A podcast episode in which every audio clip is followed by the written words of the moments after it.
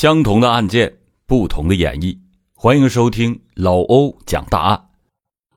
他曾经多次获得全国的武术散打锦标赛冠军，也夺得过国际擂台邀请赛散打冠军。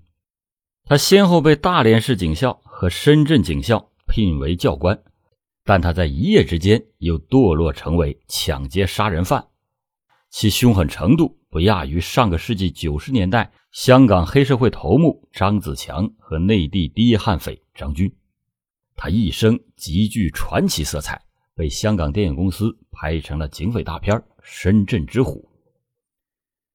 他原本有着幸福的家庭，却为何一步步沦为杀人恶魔？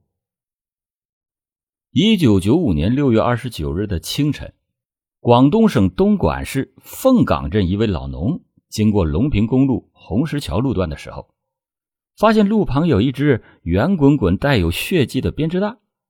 老农开始以为这是捡了一个好东西，因为当地正流行着一场猪瘟。老农觉得这肯定是一个没有生意的商人又把卖不出去的病死猪肉扔了回来，因为这在以前也曾经发生过类似的事情。可是老农用手一摸，却感觉到里面软乎乎的。当他打开袋子一看，我的天，这哪里是什么猪肉啊，而是人的躯干！老农顿时吓得是魂不附体。稍作镇定之后，他连忙报警。凤岗镇公安分局的刑警闻讯以后，迅速的赶来。老人的判断没有错，这里边确实是具尸体，而且是一具被砍断了头颅和四肢的男尸。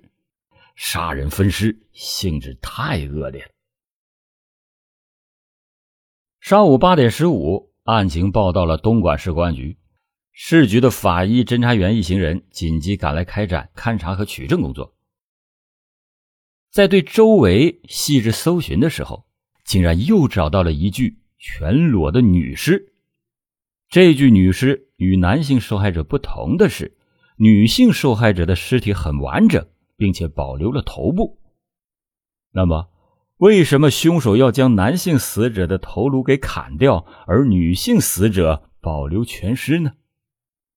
警方认为，这唯一的解释就是，男性在当地比较有名，很多人认识，而女性很少在此活动，没有人认识她，因此没必要分尸。市局立即成立了六二九专案组。把案情向凤岗镇、塘下镇、清溪镇等地分局做了通报，要求他们登记近期失踪的人口。警察根据这些已经掌握的证据和女尸身上的穿着很时髦，又进行了一系列的推测。由此推测，女尸很可能是一名港口商人的尸体。警方就开始寻找有没有报告有港商已经失踪的信息。二十九日当天下午，东莞市塘下镇五金厂又报案，说他们的老板陈家恩已经失踪三天了，而且是一名港商。但是陈家恩是个男人，而不是女人。根据这些线索，警方就认为这被打死的男子很有可能就是港商陈家恩。警方就通知了陈家恩的家人前来确认身份。第二天的上午，两名港商的家属就来到了东莞进行尸体辨认，确认了这尸体就是自己的丈夫。至于那位女性，则是自己的生意合伙人陈杰文。那么，在这之前到底发生了什么事呢？根据死者陈家恩的妻子回忆说，六月二十七日的晚上七点，陈家恩开着车离开了工厂，说出去吃饭。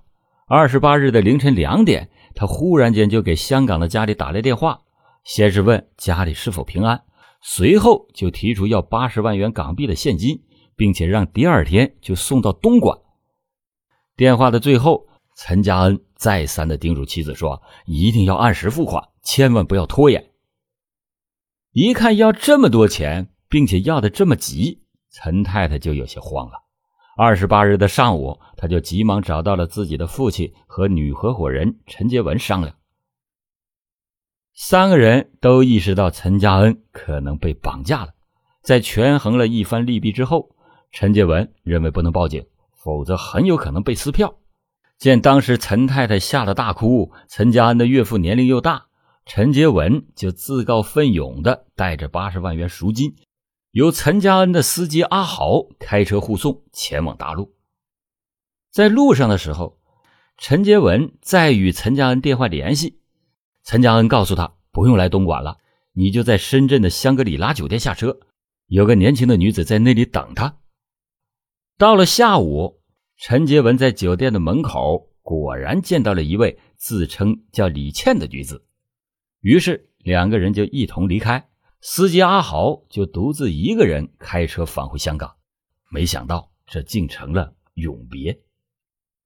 根据年轻女子李倩这一个线索，侦查人员马上就对酒店进行了调查，发现没有一个叫李倩的住宿登记，工厂的工人也没有听说过此人。眼看案件就要进入到僵局，突然专案组就想到了一个关键的人物——司机阿豪。他曾经在酒店的门口看过李倩呢。于是侦查员就找到了阿豪，他真的就提供出了一点有价值的信息。那名女子身高一米六左右，胖胖的，皮肤较黑，从穿着打扮上看，很像是坐台小姐。得到这个信息，专案组就迅速的到各大夜总会和卡拉 OK 厅打听这个名叫李倩的小姐。可是，一番忙碌下来，仍然是一无所获。警方再分析，这可能是作案者用的假名，线索就这样断了，案件也进入到了僵局。专案组只好对陈家恩的生活作风、生活习惯、社会关系等进行全面的调查，细致的研究案情，对案件的性质以及侦查的方向等再次作出判断。首先，这个凶手的作案动机显然是为了八十万元现金，作案的对象主要也是陈家恩、陈杰文，很可能是被殃及的。再有，陈家恩在生意上虽然没有什么仇人。但是他很好色，而且情人众多，因此该案很可能是某个情妇勾结他人所为。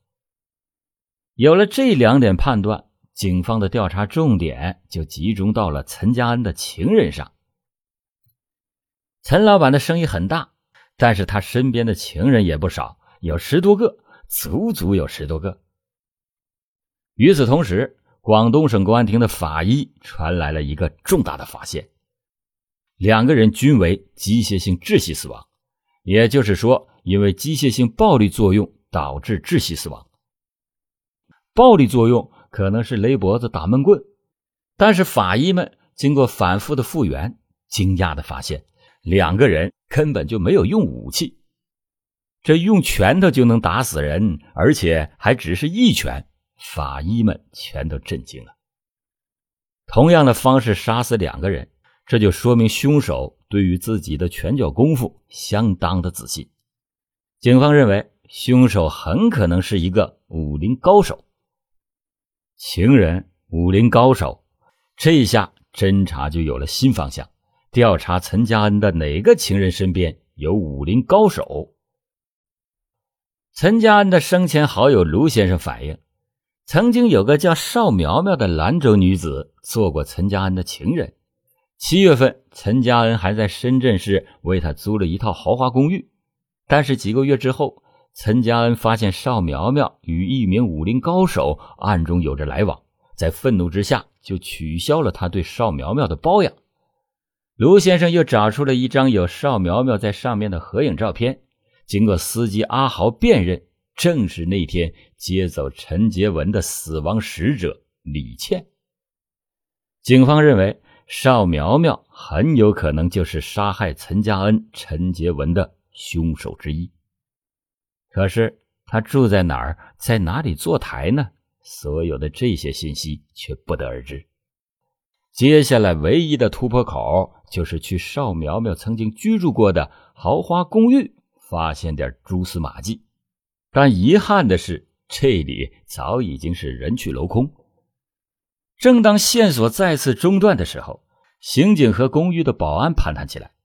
保安说：“啊，最近一段时间，常常有一位穿着警服的大个子前来寻找邵苗苗，因为我们公寓有规定，过了半夜十二点以后，外人是不能上楼的。当时那个保安还和那个男子发生过冲突，虽然这个保安是武警部队退役的，身手也很好，但是他根本就不是那个高个子的对手，只用两招，公寓的保安就被那个人给击倒了。随后，那名男子说自己是深圳警校的教练，他叫乔利夫，如果要是不服的话，以后可以去找他。这样，乔利夫的名字就进入到了警方的视线。此时此刻，侦查的范围就更小了。公安机关在深圳警校迅速的展开调查。专案组首先在深圳市公安局了解到乔利夫，男，三十一岁，辽宁省大连人，是受聘于深圳市警校的武术教练。但是找到警校，却告知教练乔利夫已经失踪了多年，而且现在是属于负案在逃。什么？竟然已经负案了。后来又经过安全部门确认，照片上的男子，必须说，调查的结果让公安民警倒吸了一口凉气。这个乔利夫原名叫乔利富，一九六四年出生于山东，小的时候随父母迁居到大连，是辽宁省大连市金石区石河镇人。他毕业于当时的金县二中，也就是现在的大连第幺零二中学。在他十八岁的时候，有一次家里人和邻居发生了纠纷。由于他们家是外地人，乔里夫的母亲就被邻居欺负。乔里夫的父亲和哥哥都是那种老实人，父亲的腿脚又很不方便。乔里夫的母亲当时就气不过，想不开，竟然上吊自杀了。此后，乔里夫便立志学武，为母亲报仇。一九八四年，乔利夫拜师于大连的名拳师李登普。李登普当时是辽宁省警官专科学校的武术教官，在大连较早的就开始了推广散打运动，习练五行通背拳。乔利夫刚开始习武的时候，身体单薄，基本功也差，但是他特别的能吃苦，每天都要练功七八个小时以上，为了练体能。他每天凌晨三点就起床跑步，每次都跑步十公里以上，风雨无阻。刚开始的时候，他经常的被师兄弟们打得鼻口出血，但是哪个师兄弟打的他越狠，他就越找他们打。就这样，经过一年多的苦练，乔利夫的功夫在师兄弟中已经是出类拔萃。他先后获得辽宁省散打比赛冠军和全国散打七十公斤级冠军以后，他被特招至武汉体育学院深造。那时，他与庄海、杨建芳等队员成为了国家散打集训队的第一批队员。一九八八年到一九九一年，他连续四次获得了全国武术散打七十五公斤级的冠军。一九九一年二月，国际武术散打擂台赛。在北京打响，乔立夫和王世英、贾伟涛等代表中国参加比赛，并且获得了冠军。现在咱们回头看那些比赛，也许很多人觉得乔立夫的技术不够细腻，但你要知道，那时候的背景还是散打擂台赛十年的试验期。虽然他的组合技术偏少，多是一二连击，但是他拳腿的力量却非常的大，隔着屏幕你都能感觉到。后来因为年龄的原因，乔利夫退役，深圳警校就将其聘为武术教练。警校的同事说啊，乔利夫身高一米八，体格强壮，拳法出色，腿法就更厉害。他曾经一脚就把一百五十斤的沙袋给踢飞出去几米，普通人那绝对受不了他的这一脚。但是他同事也说啊，乔利夫这个人挺豪爽仗义的。除了在警校工作以外，乔利夫还有直接负责收徒、看守夜总会的工作。根据乔利夫自己的描述说啊，他每个月能挣四十万元，这在九十年代年收入四十万，那已经算是成功商人了。当侦查员问乔利夫有没有情人的时候，同事说啊，他老婆在幼儿园当老师，二十六岁，不仅年轻漂亮，而且还非常的温柔。还有一个刚读完幼儿园的女儿，一家人其实挺幸福的。但是他却背着老婆养了一个情人，还是在酒吧坐台的小姐。就其相貌而言，无论是身高、皮肤还是相貌，都远远不及乔立夫的妻子。可是乔立夫见过邵苗苗之后，就像着了魔一样，成了邵苗苗的傀儡人。乔立夫对这个邵苗苗那是言听计从，几乎是被邵苗苗牵着鼻子走。咱们再说回乔立夫的作案前科，为什么他会负案在逃呢？原来有一次，乔立夫的情人邵苗苗说啊，自己和一位丁小姐有过节。乔立夫一听，这马上就要为邵苗苗出气，于是他就叫了两个帮手，开着没有牌照的大宇轿车，将丁小姐劫持到车上，从她的身上劫走了四千元人民币，又从她的包中搜出了钥匙。立即的带人直奔丁小姐租住的房间。当他们闯进了这个房间，不料这里边还有一个和丁小姐同住的于小姐。乔里夫等人就将于小姐捆绑以后，洗劫了整个房间，拿走了价值三十万元的金银首饰、现金和存款。可是这个乔立夫并不满足于此，他又严逼拷打了丁小姐。得知到了丁小姐还有银行存款二十万元，在上午，他从一家银行取走了六点八万元，可是到了另一家银行取款的时候，却遭到了拒绝。下午，他把纸包裹住石头，充当炸药，绑在了丁小姐的腰里，带他走到银行门口，威吓他说：“如果你要不听指挥去取来存款，我就扭动着遥控开关，把你炸得个粉碎。”丁小姐就颤抖着走进了银行，看到里面有警卫，顿时就充满了希望，而且舍命报了警。警方接到报警以后，立即的对银行进行了布控。半个小时过去以后，乔立夫见丁小姐没有出来，就派了一个叫房宗庆的帮手进去打探。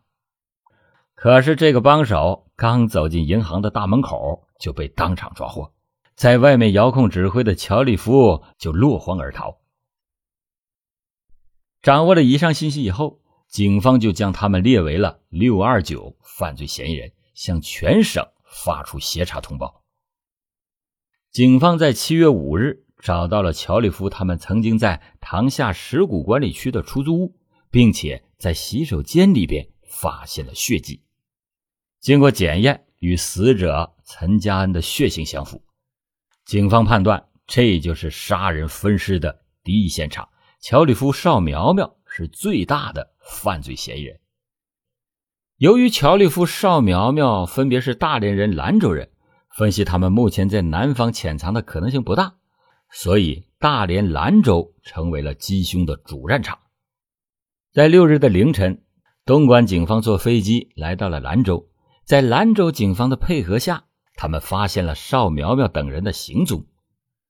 八日上午十点，警方获悉邵苗苗打电话告诉父母，舅舅约他去买家具。警方决定开始收网，但是这是一个十分大胆的决定。邵苗苗只说啊，舅舅约他去买家具，却并不知道乔立夫是不是跟着一同去。乔立夫武艺高强。如果要是在大街上动手，那很容易就引起伤亡。八日的下午三点左右，在邵苗苗与化名徐兰的女同伙在购买家具的时候，被警方当场抓获，搜出了随身携带的港币四万多元，人民币三点六万元。当时为了抓捕乔立夫，兰州警方决定以八对一，这八个人。都是精选出来的体格强壮、身手灵活的刑警。八日下午的四点，乔立夫由于中午贪杯，此刻还在睡觉。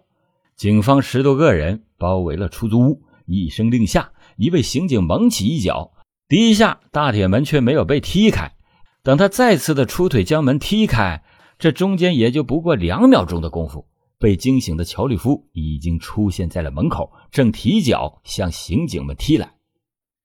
刑警们早有防备，侧身躲过。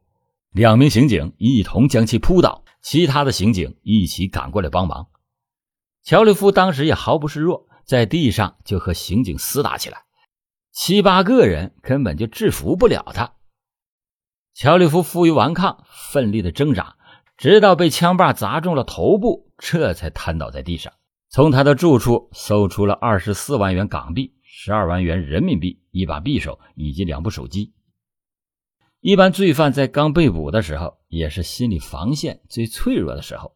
八日的当天晚上，警方就对邵苗苗、徐兰、乔立夫进行了连夜的审讯，不料却又有意外的发现。四二六绑架于某以后，乔立夫、邵苗苗等人曾经潜回兰州。邵苗苗提议抢劫一辆车逃亡。六月十日，由他出面骗来了甘肃某房地产公司赵姓的司机。乔立夫几拳就把司机给打死了，随后趁着夜色抛尸黄河。于是他们又开着从赵司机那里抢来的面包车，一路南下。这逃亡肯定是需要大量的钱，邵苗苗就想到之前在深圳包养过他的大老板陈家恩，陈家恩家财万贯，十分的富有，于是这乔里夫就又打上了陈家恩的主意。首先由邵苗苗去联系陈家恩。六月二十八日的凌晨，邵苗苗一个娇滴滴的电话就将陈家恩骗至出租屋。躲在房里的乔立夫和帮手手持猎枪冲了进来，开口就要两百万。陈家恩见情况不妙，就答应先给他们八十万。为了保命，他只好马上就给香港的家中打电话，说生意需要资金周转，第二天送八十万元港币到深圳香格里拉酒店。这就有了陈太太派了公司里的一位女董事陈洁文拿了钱出发了。第二天，陈杰文携带巨款到了香格里拉酒店的门口，邵苗苗正候在那里。送陈杰文来的司机阿豪看着人和款都已经护送到了目的地，就独自返回香港去了。女董事陈杰文跟邵苗苗乘坐出租车来到了租住屋。乔立夫见这钱款已经到手，说要鉴定一下这港币是不是有假的，不肯立即放人。于是他就把女董事也关了起来。最开始的时候，乔立夫也曾经提议，钱已经到手，放了这两个人。但是帮凶董宇认为陈家恩认识邵苗苗，干脆杀人灭口得了。于是徐兰去买来了尖刀、锤子、编织袋等作案工具。经过审查，徐兰的真名叫荣风波，二十一岁，哈尔滨人，是董宇的情妇。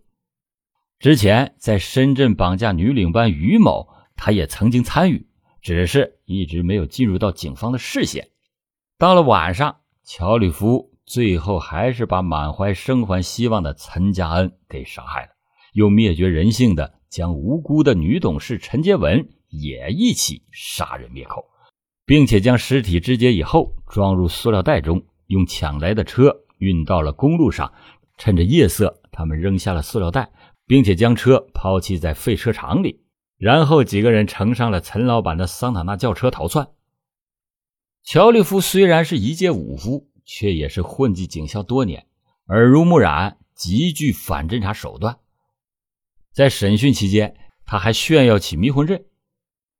深圳四二六绑架勒索案以后，他从泰国打电话给深圳的警方，说此案是他所做的。企图以此将警方的视线引至到国外。兰州六幺零杀人劫车案以后，他又从银川给兰州的警方打电话，自称我杀了人，现在在宁夏。乔立夫把证据留在北方，自己金蝉脱壳，开着面包车长驱南下。甚至这次塘下的六二九杀人分尸案，他在杀害了陈家恩之后，驾车开往平湖方向，在途中抛尸。本应该是抛在路的右边，他却掉头抛向了路的左边，给人以尸体是从深圳方向来的错觉。在审讯室里，乔立夫由衷的称赞道：“说我在深圳犯了事儿，发通缉令也都没能抓住我；我在兰州杀了人，一个电话就把兰州警方的视线引向了宁夏；在东莞这里，我把所有的线索都给切断了，你们还能找到我，真是不简单。”